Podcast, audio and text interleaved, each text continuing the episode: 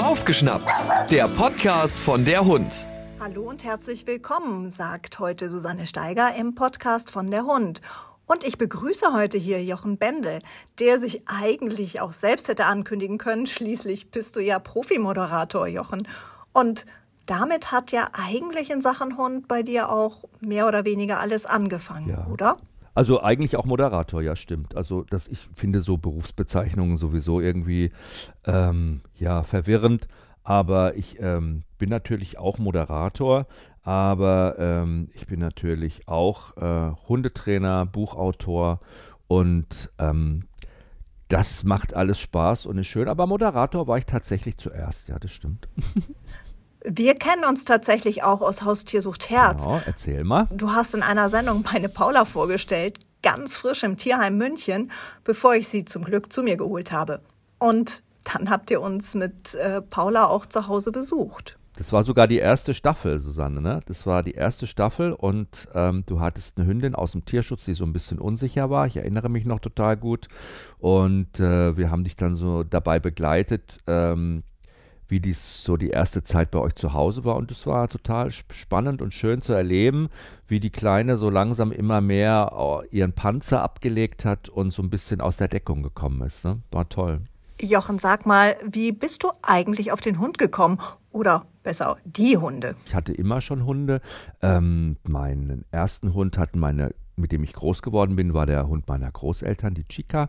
Ähm, das war mh, hm, eine größere Hündin und ähm, die lebte bei meinen Großeltern zusammen ähm, in einem wunderschönen Haus mit Garten und mit der bin ich als Baby quasi schon aufgewachsen. Es war ein Airedale Terrier Mädchen und das war so mein Nanny Dog. Also die war immer an meiner Seite, hat auf mich aufgepasst und es gibt so ganz süße Kinderfotos von mir. Ich habe immer mehr so einen Besen geschnappt. Das Besen fand ich total faszinierend, so als Zwei-, Dreijähriger. Und bin immer mit so Besen rum und habe diese Besen einmal durch die Gegend gezogen. Und die Chica ist immer hinter mir hergelatscht und stand neben mir und hat mich beobachtet und hat immer genau aufgepasst, dass ich nicht abhaue. Und so kam quasi ja, meine Liebe oder meine Gewöhnung, Sozialisierung mit Hund, muss man ja eigentlich sagen. Bin quasi mit Hund sozialisiert worden, hatte dann auch ähm, mit meinen Eltern meinen ersten eigenen Hund, sage ich mal, um den sich meine Mutter allerdings am meisten gekümmert hat, so wie das in den meisten Familien ist. Ähm, das war ein Basset. Und ähm, als ich dann nach München gezogen bin, hatte ich einen Hund aus dem Tierschutz und dann hatte ich aber eine ganz lange Zeit gar keine Hunde mehr, einfach weil ich wahnsinnig viel unterwegs war und viel gearbeitet habe und es einfach nicht ging und es war einfach nicht die Zeit. Und erst durch eine Freundin, die einen Mops hatte, den ich gedoxittet habe, bin ich auf den Mops gekommen. Also ich war nie Mops-Fan, muss ich sagen. Mops war nie so der Hund für mich. Ich war immer eher so der kleine, struppige, der irgendwie aus Spanien kam oder Italien oder so. Und äh, plötzlich hatte meine Freundin einen Mops. Und ich so, was willst du denn mit Mops? Das ist total doof. Die röcheln doch immer so und haben so Klubschaugen. Und sie kam mal mit dem genauen Gegenmodell. Der röchelte nicht und hatte keine Klubschaugen. War wahnsinnig süßes, aufgewecktes Kerlchen. Und der saß plötzlich bei mir auf der Couch, während sie im Büro war. Und äh, irgendwie hatte ich mich so ein bisschen schockverliebt in den. Und als sie dann quasi keine Unterstützung mehr brauchte, war ich echt so ein bisschen allein und dachte mir, ach, ein Hund wäre doch ganz schön. Und fing dann an, so ein bisschen zu gucken. Und plötzlich, weiß ja, wie das ist, ruft der eine den anderen an. Und dann hatte ich irgendwie eine Kollegin aus dem Tierschutz dran, die sagte, du, da ist ein Möpschen, der ist wieder abgegeben worden, der ist schon über sechs Monate alt. Ähm, nimm doch den. Und da habe ich gesagt, ja gut, okay, wenn der gerade da ist, dann äh, nehme ich den und so kam der Gizmo in mein Leben. Ja. Und erst später, als ich Matthias kennengelernt habe und wir zusammengezogen sind, das war dann so drei Jahre später, haben wir ähm, noch eine Hündin zu uns genommen. Wir haben ja so ein bisschen weibliches Chi gebraucht in unserem Männerhaushalt und das war auch irgendwie ganz toll, ähm, weil die kommt aus einem ganz tollen Projekt von einer Sozialpädagogin. Das ist eine Kollegin von meinem Mann, der ist ja auch Sozialpädagoge und Hundetrainer und ähm, die hat einen großen Bauernhof und Pflegekinder, die aus ähm, Familien kommen, in denen sie Gewalt erlebt haben. Also häusliche Gewalt, sexualisierte Gewalt. Und die leben bei ihr, diese Kinder. Die sind zwischen einem Jahr und acht Jahre alt. Und diese Kinder, die haben alle so einen Panzer um sich rum. Ne? Die sind wie Versteiner, die können Emotionen ganz schwer zulassen. Und ähm, diese Sozialpädagogin mit ihrem Mann dort, äh, die züchtet Labrador Retriever. Und ähm, so ein bisschen auch in diese, als, als, als, ich würde mal sagen, als Therapiehund und als, Thera als Türöffner. Und äh, die Kinder sind schon ganz früh immer in die Pflege und, sage ich mal, auch in, in in das Miteinander mit den Hunden quasi eingebunden. Die füttern die und führen die aus und beschäftigen sich mit denen. Und wenn dann natürlich einmal im Jahr so ein Wurf dann kommt und man sieht, wie plötzlich Kinder, die voller Glück strahlen, diese kleinen Welpen auf dem Arm durch die Gegend schleppen und zum ersten Mal wieder Gefühle und Emotionen zeigen. Da geht einem schon das Herz auf und das Projekt haben wir sehr stark unterstützt, übrigens auch mit einer Fernsehsendung und haben dann da unsere Hündin aufgenommen. Ja, so sind wir eine Hundefamilie geworden und äh, das ist echt. Äh, ja. Nun, den meisten genügt ja eigentlich, dass sie einen Hund haben. Wie bist du denn dann eigentlich zur Sendung Haustier sucht Herz gekommen und dann auch noch Hundetrainer geworden? Naja, also da äh, bist du indirekt nicht dran schuld, aber du warst bei der ersten Staffel, also bei Haustier sucht Herz, muss ich sagen, ich habe immer eine Fernsehsendung machen wollen, die sich um Tiere, Haustiere, um Hunde kümmert, die so übersehen werden. Ne? Ich meine, wir wollen ja immer alle süße kleine Welpen und Hunde aus dem Tierschutz, die ganz putzig sind und so, aber in jedem Tierheim sitzen auch so Kandidaten, die ständig übersehen werden. Ne? Die sich ganz hinten im Zwinger verkriechen, wenn Besuchstag ist, weil sie so gestresst sind und das gar nicht aushalten, vielleicht wieder enttäuscht zu werden, ja. Oder welche, die vor Freude und Emotionen, weil sie einfach so, sage ich mal, niedrigschwellig sind, ne, gegen die Gitterstäbe springen und bellen und dann sagen die Leute, oh Gott, der ist ja so aggressiv, nee, da gehen wir schnell weiter. Oder vielleicht Hunde, die einfach die falsche Fellfarbe haben, weil sie schwarz sind, ja. Die sitzen da Jahr um Jahr im Tierheim und äh, haben niemanden, der quasi bereit ist, sie aufzunehmen. Und um die wollte ich mich kümmern. Und es gibt eine Sendung in Großbritannien, Paul O'Grady, For the Love of Dogs. Das war immer so mein großes Vorbild.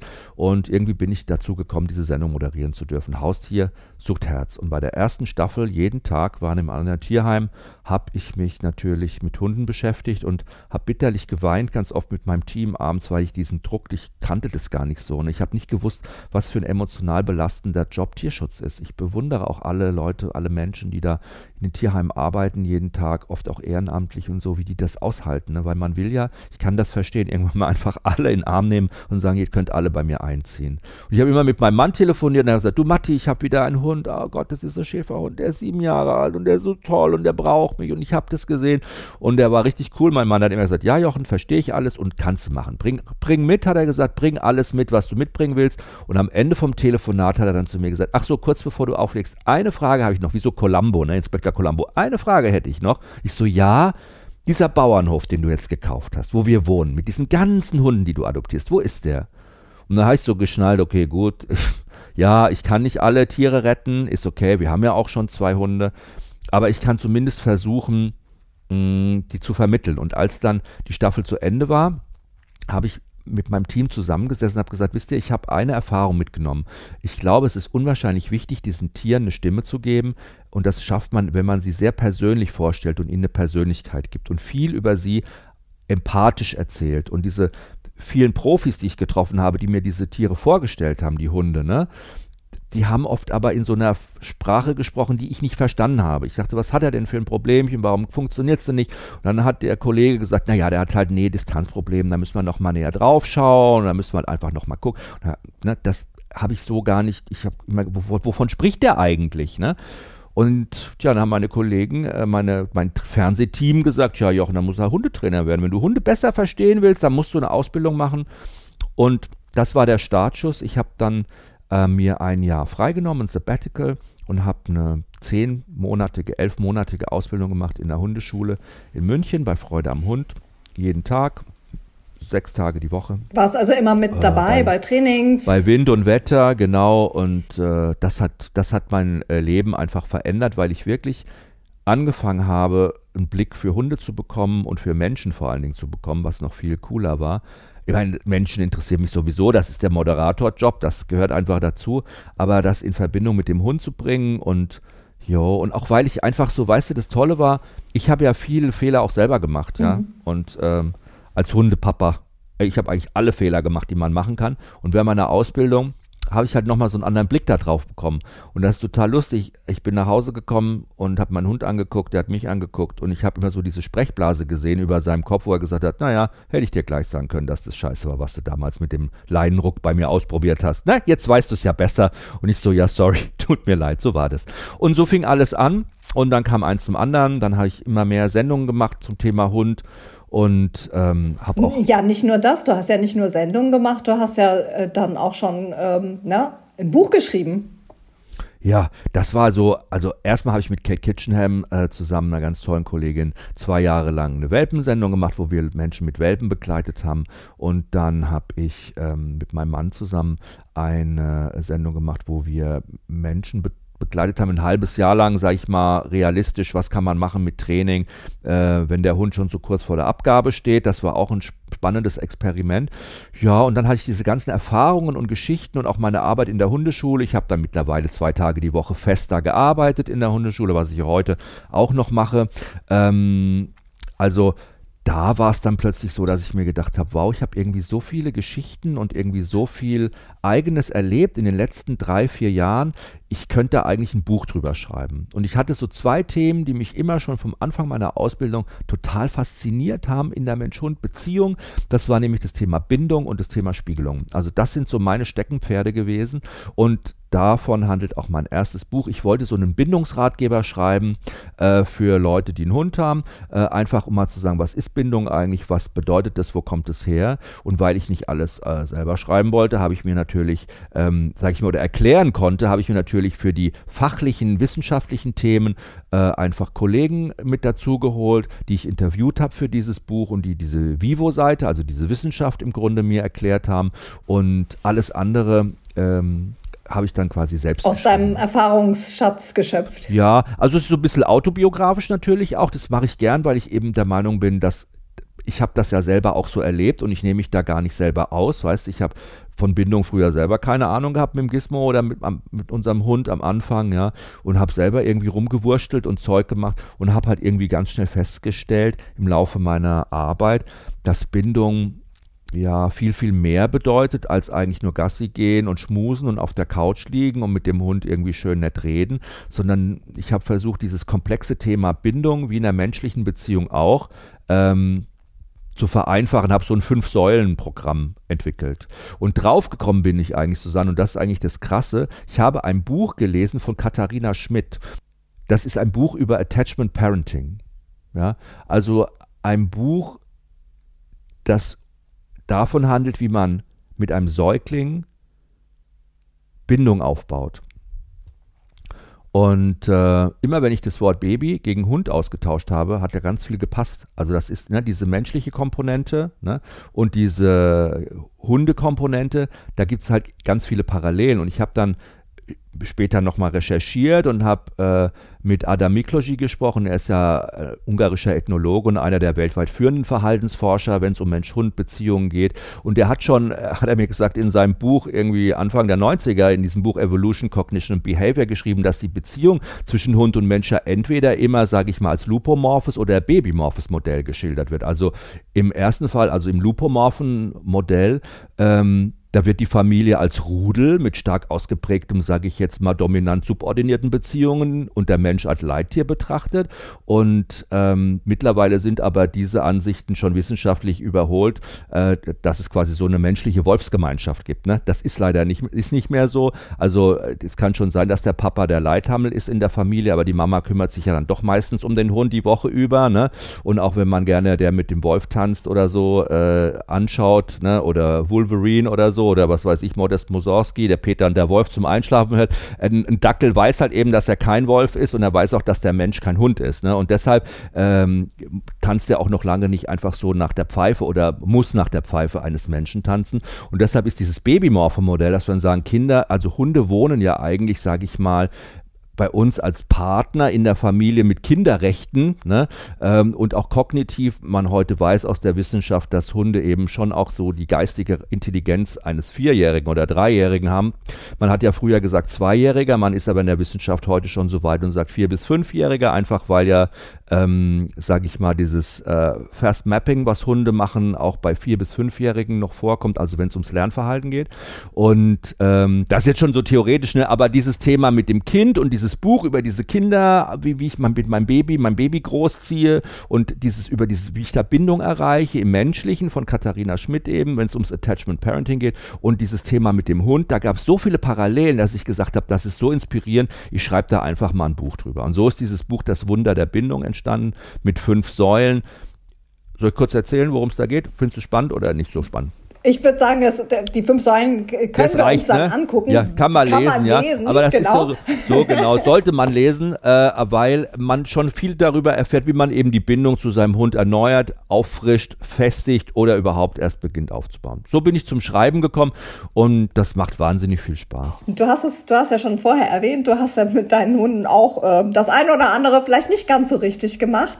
Ja. aber ähm, gibt es da irgendwas, wo du sagen kannst, ey, das habe ich verbockt und und jetzt mhm. habe ich mhm. quasi in meinem Leben bis jetzt ähm, schon viel dran gearbeitet und habe dann doch noch was ändern können, weil ich glaube, das ist immer so das Thema, dass viele sagen, Mensch, ja, da habe ich jetzt was verborgt, aber schaffe ich ja eh nicht mehr, das wieder, das wieder gerade zu biegen. Also ich habe echt auch so ein paar Themen mit meinen Hunden und ich weiß ganz am Anfang, als die Kalisi, der Labrador, zu uns gekommen ist, mh, mm, ja,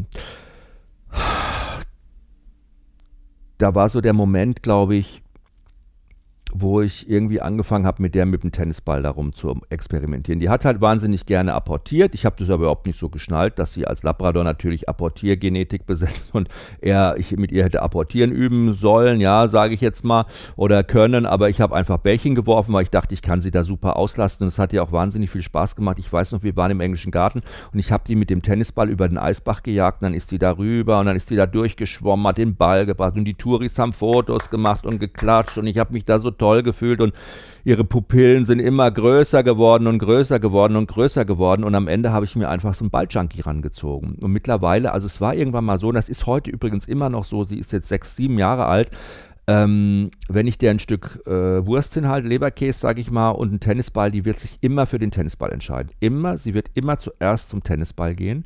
Und ähm, als ich in meiner Ausbildung dann ein paar Jahre später ähm, sag ich mal, an diese Thematik auch eingestiegen bin und mir mal angeschaut habe, was ähm, dieses sinnlose Ballwerfen mit manchen Hunden, nicht mit allen, aber doch mit vielen Hunden, die so eine Tendenz dazu haben, machen kann. Hm, das war schon krass, ne? dass man halt einfach merkt, naja, das Bällchenwerfen Hunde wirklich in so eine, sage ich mal, Jagdsequenz bringen, wo sie einfach so einen hohen Adrenalinspiegel haben und äh, das am Ende mit dem Dopamin, was da noch dazu kommt, dass das so süchtig macht, ne?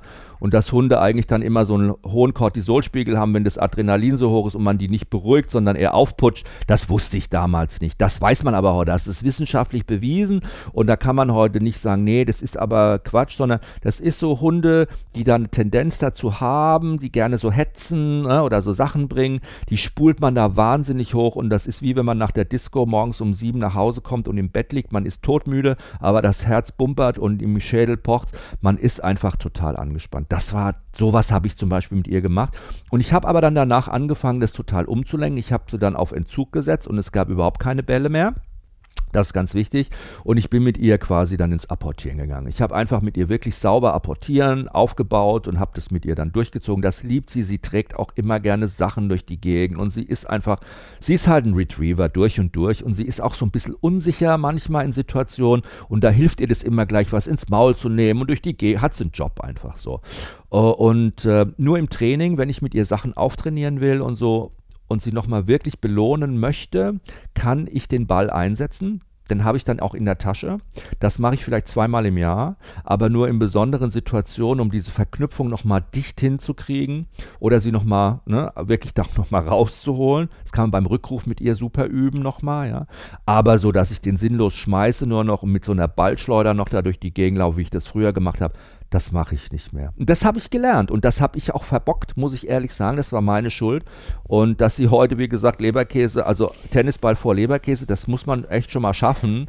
Also ich habe die schon ganz schön gestresst. Absolut, damals. aber aber du hast es hingekriegt und hast ihr halt eine andere Aufgabe gegeben. Ne? Also du hast sozusagen eine andere Beschäftigung gefunden, die sie nicht so hoch pusht, aber trotzdem, ich sag jetzt mal, auslastet. Ne? Das ist ja eigentlich das Wichtige, was man möchte, was man gerne möchte, dass der Hund zufrieden ist und glücklich ist, weil er eine Aufgabe hatte und was tun konnte.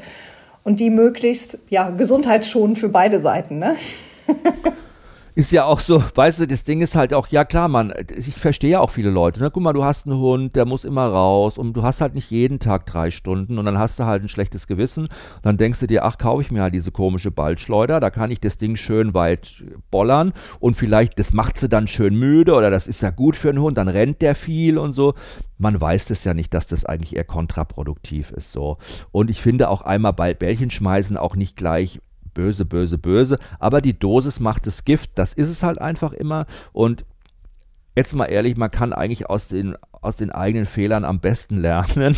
Und das habe ich da gemacht und das war halt wirklich so. Ne? Also das war so ein Thema, da muss, wenn ich da heute zurückgucke, muss ich sagen, ja, das war richtig scheiße. Also, ja, aber das kannst du natürlich auch super, ich sage ich jetzt mal, nutzen, um, wenn du in der Hundeschule jemanden unterrichtest, das sozusagen mit denen auch zu thematisieren. Das macht dich natürlich viel nahbarer, ja, wenn man weiß, ey, der Trainer macht auch nicht alles richtig. Ja. Du, ich weiß, ich hatte mit dem Gizmo ganz am Anfang, als der, als der zu mir kam, der hat immer an der Leine so gezogen, ja. Und da bin ich zum Hundetrainer gegangen. Da habe ich schon eine Einzelstunde genommen. Ja, und da hat der mir den Leinenruck erklärt, ja. Und der hat das bestimmt auch gut gemacht. Also ich, ne, so wie er mir das erklärt hat, das hatte für mich alles einen Sinn.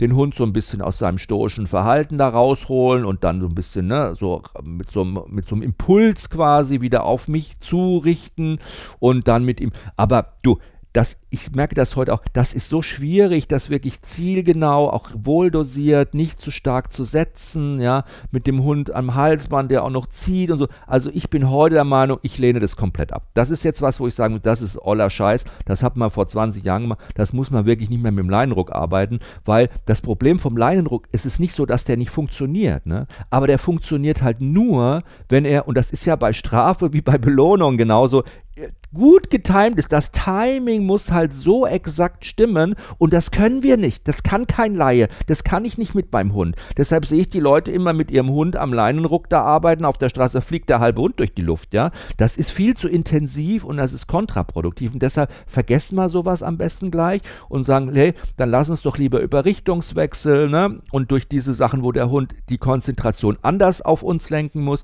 ihn dazu zu bewegen, sich mehr auf uns zu konzentrieren und im ersten was sowieso am allerwichtigsten ist, ist, dass wir das Spannendste beim Spaziergang sein müssen für unseren Hund. Wir sind die Party und äh, wenn wir nicht am Handy hängen und wenn wir mental auch beim Hund sind und gucken, was macht er gerade, dann kann auch diese Bindung entstehen, dann kann sich der Hund auch viel besser an uns orientieren. Das ist ja wie wenn ich mit dem Kind zwei Freundinnen, äh, Kind dabei haben und spazieren gehen und die Mütter unterhalten sich die ganze Zeit über, keine Ahnung, Shopping und das Kind läuft halt die ganze Zeit nebenher und irgendwann wird es dem langweilig und dann rennt es halt irgendwo hin und macht irgendeinen Blödsinn. So, dann schreien sie wieder alle rum, kommst du her, was ist los?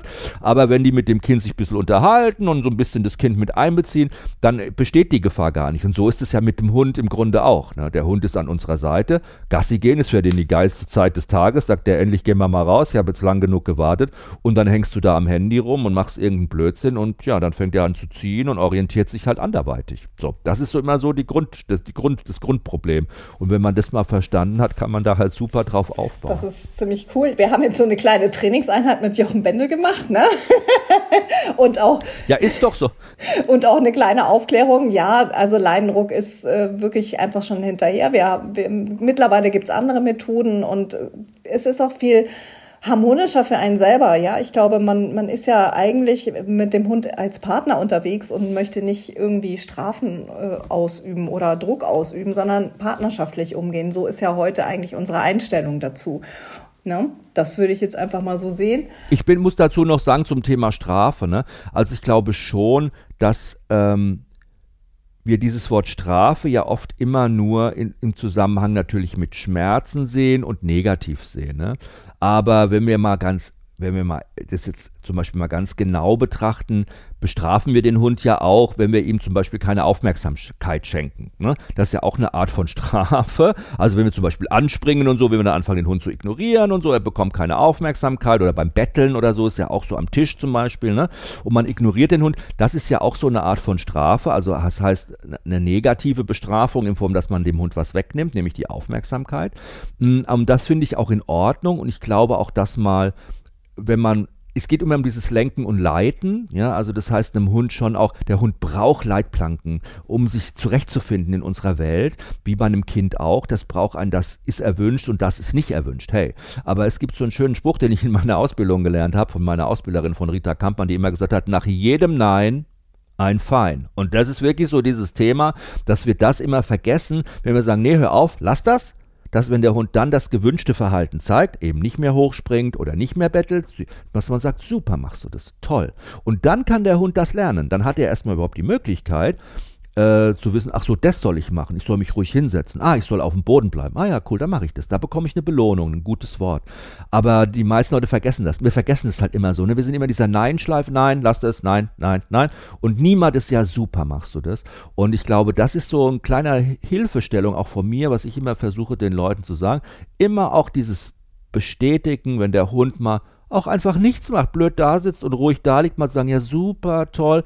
Ah, dann checkt er, ja schön, gut, da bekomme ich ein Feedback und nicht immer nur in dieser Nein-Schleife sein, wie diese Mamas auf dem Kinderspielplatz. Nein, nein, Abs absolut, nein. Ja. Aber wir müssen jetzt ein bisschen von dem Klischee mhm. wegkommen. Ja, von diesem Nein. Ne? Ich kann auch Väter sind ja genauso. Nicht nur, ne, aber es ist natürlich, äh, ich will da niemand diskriminieren, Gottes Willen. Ähm, aber das ist schon oft so, ne, man hängt einfach lieber schneller im Nein als im Ja. Und das ist, was ich auch lernen musste was ich in meiner Ausbildung gelernt habe, was ja die Fachleute, sage ich mal, so als positive Bestärkung beschreiben ne? und was man ja in der Verhaltensforschung mit Kindern, in der Erziehung heute auch weiß, so funktioniert ja auch Pädagogik. Es funktioniert halt besser über ein super toll machst du das, anstatt über ein lass das, sonst gibt es ein paar auf die Klappe. Ne? So, ist ja so. Absolut, absolut, ja. Positive Reinforcement ist so ein absoluter äh, das Ding und das ist in der Hundeerziehung ganz genauso. Also ich denke, das kann man wirklich gut vergleichen. Ja, Jetzt sind wir schon ganz viel auf das Thema Bindung eingegangen. Jetzt habe ich natürlich quasi den, den Anknüpfungspunkt, dass du hast ja nicht nur ein Buch geschrieben und du hast nicht nur einmal eine Sendung gemacht, du machst ja immer noch weiter und machst ja auch noch jetzt viele andere Dinge, die in der ähnlichen Richtung gehen. Aber ähm, das letzte Ergebnis ist ja jetzt ein zweites Buch und das hat einen Titel, ähm, der auch ein bisschen geheimnisvoll ist, weil er heißt nämlich Das Geheimnis der Spiegelung. Magst du uns dazu noch ein bisschen was erzählen, wie jetzt so dieser Punkt, ähm, das ist ja jetzt ein bisschen weg von Bindung, ähm, da geht's jetzt um was anderes. Was, was verbirgt sich ja. dahinter? Das ist eigentlich noch viel ja, ist eigentlich noch viel geiler, das Spiegelungsthema, als das Bindungsthema, finde ich, weil es was ganz Faszinierendes ist, was auch die Verhaltensforscher auch in der menschlichen Beziehung übrigens schon seit jeher fasziniert. Also ich muss sagen, als ich meine Hundetrainerin aus, Ausbildung gemacht, Hundetrainerausbildung gemacht habe, ne, da ähm, hat mich meine Mentorin Rita Kampmann, die auch in meinem Buch zu Wort kommt, ähm, das Geheimnis der Spiegelung, auf dieses Spiegelungsphänomen überhaupt erstmal aufmerksam gemacht. Ne? Weil irgendwann während der Ausbildung, du verbringst ja sehr viel Zeit auf dem Hundeplatz, jeden Tag mehrere Stunden, äh, hat sie zu uns gesagt, merkt ihr nicht, dass die gleichen Typ Mensch oft ähnliche Hunde haben und die dann auch immer ähnliche Probleme haben? Ist euch das schon mal aufgefallen? Und ich so, äh, pff Stimmt, irgendwie merkst du das plötzlich. Ne? Bei uns in der Hundeschule laufen 500 Hunde die Woche ungefähr durch. Wir haben zwei große Plätze, viele, viele Stunden, 16 Trainer, also wir haben schon richtig viel Volumen da, ja. Und äh, es ist tatsächlich so, dass der gleiche Typ Mensch oft ähnliche Hunde hat und die haben oft ähnliche Probleme. Und trotzdem ist ja jeder Mensch einzigartig und individuell, aber trotzdem habe ich so festgestellt, tauchen so fünf Typen, sag ich mal, Hunde, Haltertypen sehr, sehr häufig auf. Sind diese Harmonieleute, die so harmoniesüchtig sind, die können ganz schwer mal Nein sagen bei ihrem Hund, ja. Ganz, also die haben, die haben eher das Problem, oh Gott, hoffentlich versaue ich mir die Beziehung nicht, wenn ich jetzt streng bin mit dem oder so, ja. Dann gibt es so diese Gewohnheitsmenschen, die grundsätzlich immer so das Gleiche auch immer machen. Dann Leute, die sind so sehr erfolgsgetrieben, sehr hektisch, immer viel Stress, die kommen immer zu spät zur Stunde und so, ach, ich musste noch kurz, haben keinen Parkplatz gefunden, so, ne, die sind immer, die haben Hunde, die oft ganz schwer sich konzentrieren können, ganz Schwierigkeiten haben, oft mal auch runterzufahren, die Hunde selber, wie die Menschen.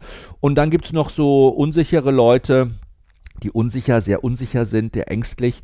Und dann gibt es noch eine ganz, eine Gruppe, die taucht auch immer mal wieder auf, das sind so Altruisten, also die so ein, fast wie so ein Helfersyndrom haben. Ja? Die sagen, ich muss jetzt da unbedingt, nee, ich habe den aufgenommen, der hat mich so, ah, nee, ich konnte da nicht Nein sagen und so.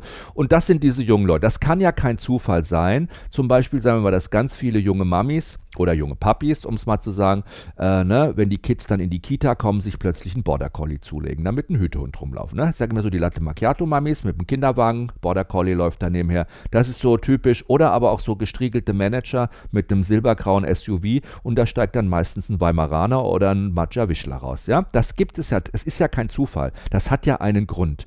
Und ähm, der Grund ist, und jetzt kommt dieses Geheimnis der Spiegelung, dass wir ähnlich wie beim Menschen unseren Partnerhund nach verschiedenen Kriterien aussuchen. Nicht nur nach der Optik, also dass wir sagen, ne, das Aussehen muss auch stimmen, sondern danach, was unsere inneren Sehnsüchte stillt. Ne? Also etwas ausgleicht, das uns vielleicht fehlt oder uns Gleiches zurückgibt. Also ich wollte ich wollt gerade sagen, du kannst natürlich den, das Extrem auch eigentlich haben. Das ist ja beim Partnersuche genauso. Ne? Äh, ich suche mir jemanden, der genau das hat oder mitbringt, was ich nicht habe ähm, oder andersrum. Genau. Ne? Es gibt quasi diese Spiegelung in die eine Richtung und in die andere Richtung. Ne? Also es gibt diese Gleich-Gleich-Spiegelung und es gibt dieses Spiegelverkehrt.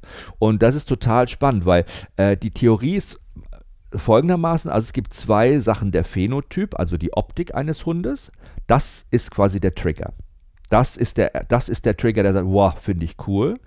Und die Rasse, also der Charakter des Hundes, darüber läuft dann am Ende die Spiegelung. Also soll ich dir mal ein Beispiel erzählen zum Beispiel? Also es gibt so eine Frau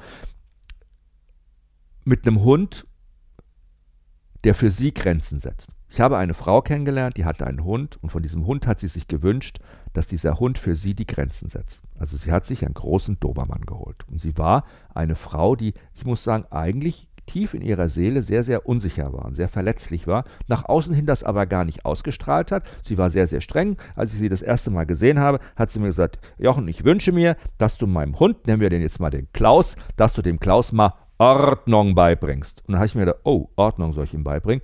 Ja, das, wie, wie, wie soll das gehen? Ja, wenn du es nicht mal selber als Mensch schaffst. Das geht natürlich nicht gut. Ne? Wenn ich als unsicherer Mensch oder sage ich mal als Mensch, der eher unsicher, ängstlich agierend ist, mir einen Hund aussuche, die Spiegelung, der für mich das übernimmt, der für mich die Grenzen setzt, dann bringt das einfach Probleme mit sich, weil wir ja als Partner für unseren Hund das verantwortungsvoll übernehmen müssen, eigentlich dieses Grenzen setzen. Ne?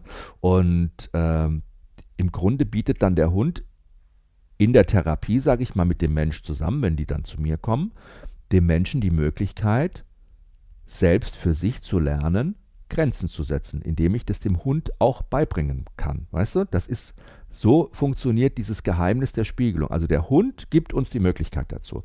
Also ich bin ein unsicherer Mensch, ich muss mit meinem Hund jetzt aber im Coaching anders umgehen. Das heißt, ich muss ihm diese Grenzen zeigen, ich muss ihm Schutz und Sicherheit bieten, ich muss sagen, ich übernehme in dieser Situation, du musst nicht managen. Ne? Ich muss ihn, sag ich mal, jetzt mal ins Detail zu gehen. Wir gehen spazieren, der Hund war allein aggressiv, ist immer vorgegangen, wenn er fremde Leute gesehen hat, wenn er Hunde gesehen hat. Und dann lernst du jetzt plötzlich vorausschauend zu sein, beim Hund zu sein, wenn jemand kommt, den Hund schon auf die abgewandte bestimmte geschützte Seite zu nehmen, einen Bogen zu gehen, mit dem zu laufen, zu sagen, ich mache das, ich bin hier, ruhig zu bleiben, einatmen, ausatmen, die Führung zu übernehmen, dass der Hund das spürt.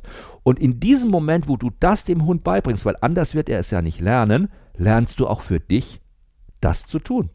Und so ist im Grunde der Hund unser bester Therapeut. Ich habe das erlebt am eigenen Leib, weil mich bringt der Gizmo als Hekt, ich bin so ein hektischer, ungeduldiger Typ. Und ich habe mir einen Hund ausgesucht, der total das Gegenteil ist. Das ist ein Mops. Ja? Den kannst du nicht. Das ist, das ist, der ist immer zehn Meter hinter mir. Das ist ein Lahmarsch. Ja? Der hat sein eigenes Tempo, der hat auch, ja, der ist wie eine Katze. Der hat auch seine eigenen Vorstellungen davon, was er jetzt machen will und was ihm jetzt gerade nicht taugt. Ja, das ist Stück. So, So, wenn er nicht will, will er nicht. Und ich weiß noch, ich hatte mein Schlüsselerlebnis mit ihm. Ich muss zum Bahnhof, ich muss, wir müssen beide zum Zug. Ich bin morgens nochmal mit ihm los. Ich war schon spät dran. Er sollte sein Geschäft verrichten und es macht er immer ruck, ruckzuck. Also geht er raus, dann zack. Und dieses Mal hat er nicht gemacht. So. Und ich habe gesagt, Gizmo, ich muss los, wir müssen los, jetzt Beeilung. Und der hat sich Zeit gelassen. Und, der, und ich habe gelernt, in meinen Om zu kommen bei ihm. Und in dem Moment, wo ich in meinem Om war, hat er auch gekackt, sage ich mal auf gut Deutsch. Diese Spiegelung hat wieder funktioniert, Stimmungsübertragung, ich bin ruhig geworden, er ist ruhig geworden, er konnte sich dann lösen. Ne? Diese ganze Hektik aus mir war dann raus. Und ich habe im Grunde gelernt, ach Mensch, ja stimmt ja auch, was soll ich mir jetzt hier so einen Stress machen? Guck mal, der Gizmo kann jetzt eh gerade nicht, ich muss ruhig bleiben, entspannt bleiben. So, und so habe ich für mich wieder auch ein bisschen was gelernt. Und das ist eigentlich dieses Fazit, was bin ich für ein Mensch und wie kann das Zusammenleben mit meinem Hund ähm, dieses Zusammenleben mein Leben auch beeinflussen positiv. Also Leben ist Wachstum und ich möchte einfach, dass Menschen genau bei sich hinschauen und ihren Hund als Life-Coach im Grunde dankbar annehmen. Und da, deswegen habe ich dieses Buch äh, geschrieben. Also ein Partner, der uns dabei hilft, uns weiterzuentwickeln. Das ist ja eigentlich, wenn wir das mal auf eine menschliche Beziehung ummünzen, ne? und wir suchen wissenschaftlich gesehen Hunde ja ähnlich aus wie in menschlichen Beziehungen. Uns leiten die gleichen inneren, äh, sage ich mal, Instinkte und auch die inneren biochemischen Abläufe, auch im Gehirn, die gleichen Sachen gehen da ab. Ähm, wir haben aber da einen viel besseren Partner, nämlich einen Partner, der uns stetig hilft, uns selbst weiterzuentwickeln. Mit uns zusammen macht er das und das ist super. Nimmt nicht mal Geld dafür, gibt nur noch Liebe und ist einfach für uns da und davon handelt dieses Buch. Und wie ich das für mich persönlich nutzen kann, was ich für Erfahrungen daraus nehmen kann, wie ich diese Spiegelung erkenne und äh, wie ich mit meinem Hund quasi noch besser da ein Team werde. Ja, das stimmt. Das ist, ähm, also ich ein bisschen kann ich dir da recht geben. Ähm, ich habe ja erst gedacht, mit Spiegelung, hoffentlich meint er jetzt nicht die, wenn, der Hund so aussieht wie das Herrchen oder andersrum. Ne? Da gibt's ja auch immer diese, diese visuellen. Ge ja, ja, es gibt diese Bücher, ne? Ja, das habe ich auch wissenschaftlich untersucht, falls dich interessiert, ist total spannend. Man, es gibt ja diesen uralten Spruch, wie der Herr so Gscher oder in Norddeutschland sagt man, wie die Frau so ihr Wow Wow, äh, weil sich Mensch und Hund natürlich auch optisch annähern können. Die Frage ist immer so ein bisschen, was war da zuerst da, das Huhn oder das Ei?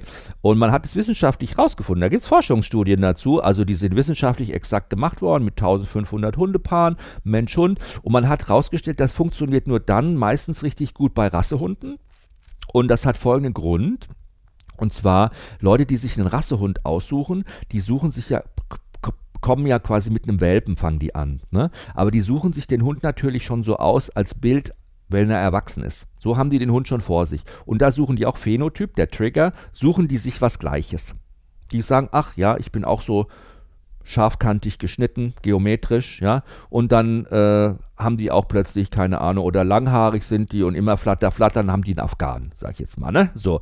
Und, äh, oder sie sind irgendwie so ganz gemütliche Leute und haben eine englische Bulldogge. Ne? Und so gibt es halt diese Passung dann, diese optische Passung. Und das ist aber meistens nur bei Rassehunden und das ist auch nicht so, dass der Hund von Anfang an schon so aussieht, sondern dass diese Passung entsteht dann erst, wenn der Hund erwachsen wird. Und dann ist er, nimmt der Hund quasi das gleiche Aussehen an seines Menschen.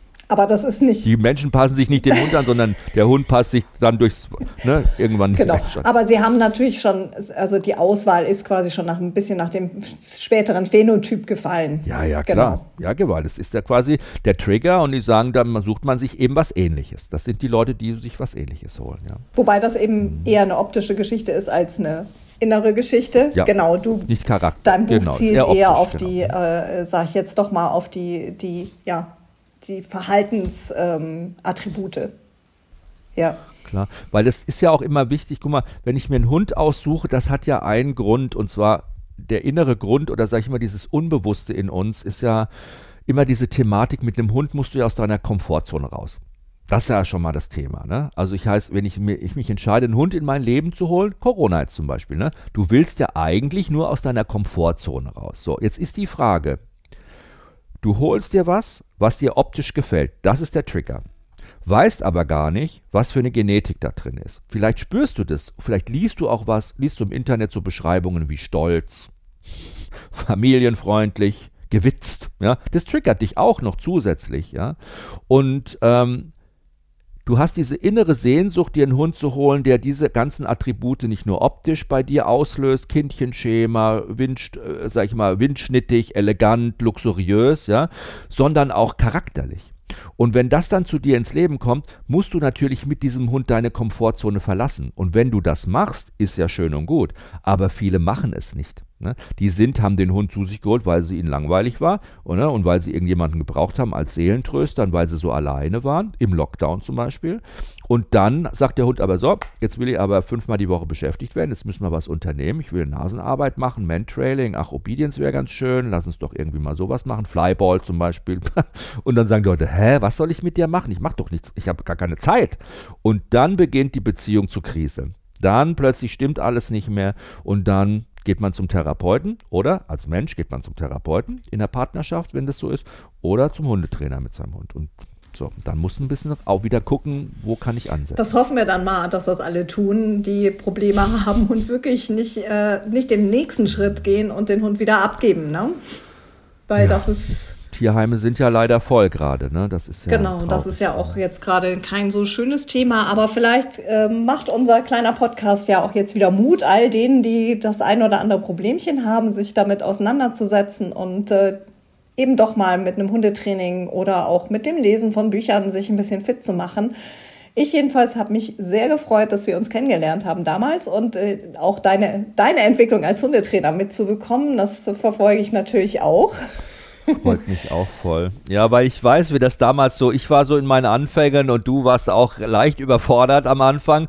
Aber das ist ja auch normal, weißt ich glaube, das ist ja auch, jeder von uns hat ja auch schon mal eine Phase gehabt, wo man nicht weiter gewusst hat. Oder jeder hat ja auch schon mal eine Phase gehabt mit seinem Hund, wo er sagt, boah, der geht mir gerade so auf den Sack, ganz ehrlich, ja. Und ähm, ich glaube, dieser Blick auf einen selber lohnt ja dann auch zu sagen, warum triggert mich das jetzt gerade so, warum komme ich damit nicht klar? Mm, ne? Und dann dieses auch mal über sich selbst quasi zu arbeiten und dem Hund dadurch auch ein Gefühl zu geben, wo er dann auch reagieren kann und sich auch verändern kann, das ist ganz wichtig. Ich habe mit in meinem Buch ähm, mit Iris Schöberl, sie ist eine Verhaltensforscherin, eine große Buchautorin auch und sie hält viele Seminare im deutschsprachigen Raum gesprochene Psychologin, ähm, die hat auch gesagt, ich glaube, wenn mein Hund irgendwie ja für mich nicht mehr, ne, wenn ich merke, ich komme nicht mehr an den ran oder es ist irgendwie schwierig. Man hat ganz oft das Problem, dass die Menschen den Charakter ihres Hundes ganz schwer akzeptieren können. Auch, dass sie sagen, ich komme mit dem, der will immer jagen und der ist immer so forsch oder der dreht zu so schnell hoch oder er ist so unsicher und so ängstlich. Und man schämt sich fast dafür, ja. Aber in dem Moment, wo wir anfangen, das zu akzeptieren und zu sagen, ja, du bist halt einfach nur mal so. Ich habe dich an meiner Seite, that's it, ja. Ab diesem Moment hat der Hund überhaupt erst eine Chance, sich verändern zu können. Und dann beginnen schon kleine Schritte, ohne dass wir überhaupt was tun. Nur, nur weil wir uns gedanklich einfach damit abgefunden haben und den Hund so lieben, wie er ist. Und zu sagen, okay, wir arbeiten dran, ich gucke auf mich und schaue, was wir machen können, aber ich liebe dich trotzdem. Und das ist für den Hund auch, das fühlt der, ein ganz starker Moment, wo er von alleine schon mal einen großen Schritt in die andere Richtung geht ohne dass wir überhaupt erstmal mit Training angefangen haben. Absolut, absolut. Also ich kann das, ich kann das auch nur aus meinen Erfahrungen bestätigen. Na klar, also das ist, ähm, das ist hier mittlerweile ein ganz anderes Zuhause, als äh, das noch vor vier, fünf, vor fünf Jahren war oder vor fünf, fast schon sechs. Weißt damals saß ja auf der Couch, hat alle angestarrt und wenn du ihr zu nahe kommst, hat sie mal, genau. hat sie mal kurz gesagt, Abstand, ich brauche Abstand bitte. Und das hat sie ja, das hat sie trotzdem toll gemacht. Ne? Sie ist ja nicht ausgeflippt oder so oder ist wirklich durchgedreht. Sie hat einfach nur ihre Distanz eingefordert, ja, und hat gesagt, du, ich bin noch nicht so weit, bleib mal ein bisschen auf Abstand, ist mir gerade alles auch too much, weil draußen war sie ja auch immer ganz anders, ne? Da hatte sie diese Möglichkeit, sich auszurennen und einfach ihre, sich Raum zu schaffen, ihre Individualdistanz zu vergrößern und es war ihr drin nicht möglich. Sie war drin viel unsicherer als draußen und mh, hm, das war immer so ein Zeichen, dass man gesagt hat, ja, das kriegt die hin, das wird irgendwie toll. Und du warst einfach immer nur total verständnisvoll aber hast auch gesagt, ich akzeptiere diese Unsicherheit, aber ich arbeite trotzdem dran. Und das ist, glaube ich, das Tolle, ne? gerade bei unsicheren Hunden. Absolut. Das zu akzeptieren, aber ja. trotzdem dran zu arbeiten. Das nicht einfach hinzunehmen. Und wir haben ja. total viel geändert. Also das ist echt, es macht richtig Spaß. Wir müssen uns mal wieder treffen. Was war für Ja, was war für dich so das, was war für dich so der wichtigste Schritt eigentlich oder wo hast du das gemerkt? Wo, wo, war, wo war für dich der größte Move bei ihr, wo sich wirklich nochmal was gedreht hat? Also tatsächlich, ähm, sie ist, sie hat unheimlich viel von anderen gelernt und äh, das war eigentlich eher so, dass wirklich ihr hat es immer gut getan, dass wir mit, mit vielen anderen unterwegs waren und sie gesehen hat, wie die agiert haben. Ähm, und ja, letztendlich eine gewisse Gelassenheit und zu sagen, ich weiß genau, wenn, wenn irgendjemand Fremdes kommt, das ist heute immer noch so, dann muss ich halt erstmal zu ihr hin. Dann ist nicht, ich begrüße die Leute, sondern die kommen rein, ich bin beim Hund und ähm, sie weiß, ich stehe vor ihr. Ja? Und das sind halt Dinge, die muss man dann einfach machen. Und dann funktioniert's. Das ist halt gut, dass sie dir das Management auch überlässt. Ne? Sie ist halt einfach da eher so jemand, die sagt, du, mach du das bitte. Ja, ich, mir ist das gerade, ich möchte, dass du das für mich entscheidest. Und wenn du sagst, alles okay, dann ist für mich auch alles okay. Und das ist ja auch, das ist ja auch akzeptabel. Weißt du, das ist ja auch in einem, das ist einfach, das ist einfach, das braucht sie einfach. Sie ist, braucht das einfach. Und wenn du jetzt sagen, wenn Menschen, ich glaube, das ist ja oft so, wenn wir dann sagen, nee, die muss da durch und die soll sie nicht so an, der soll sich nicht so anstellen, was soll das hier? Das ist nicht so doll, weil, nee, soll sich nicht so anstellen. Wir, so, wenn der Hund uns das signalisiert, regel du das für mich, dann, das ist immer die beste Option. Und wir zeigen dadurch einfach ja auch, sage ich mal, Pack-Leader-Qualities, ja, einfach Führungsqualitäten zu sagen, ja, die, die eben das nicht machen wollen, für die machen wir das. Und das ist einfach schön. Das ist ein schönes Schlusswort, lieber Jochen. genau das, wir machen das für die und wir sind, glaube ich, alle damit glücklich. Ich möchte mich ganz herzlich bei dir bedanken für den Einblick in so deine aktuelle Lebenswelt mit und für Hunde und äh, ich hoffe, dass wir uns noch öfter wieder begegnen. Ja, freue ich mich auch. Ich würde mich auf jeden Fall wahnsinnig freuen. Hör mal wieder rein. Das war Baufgeschnappt, der Podcast von der Hund.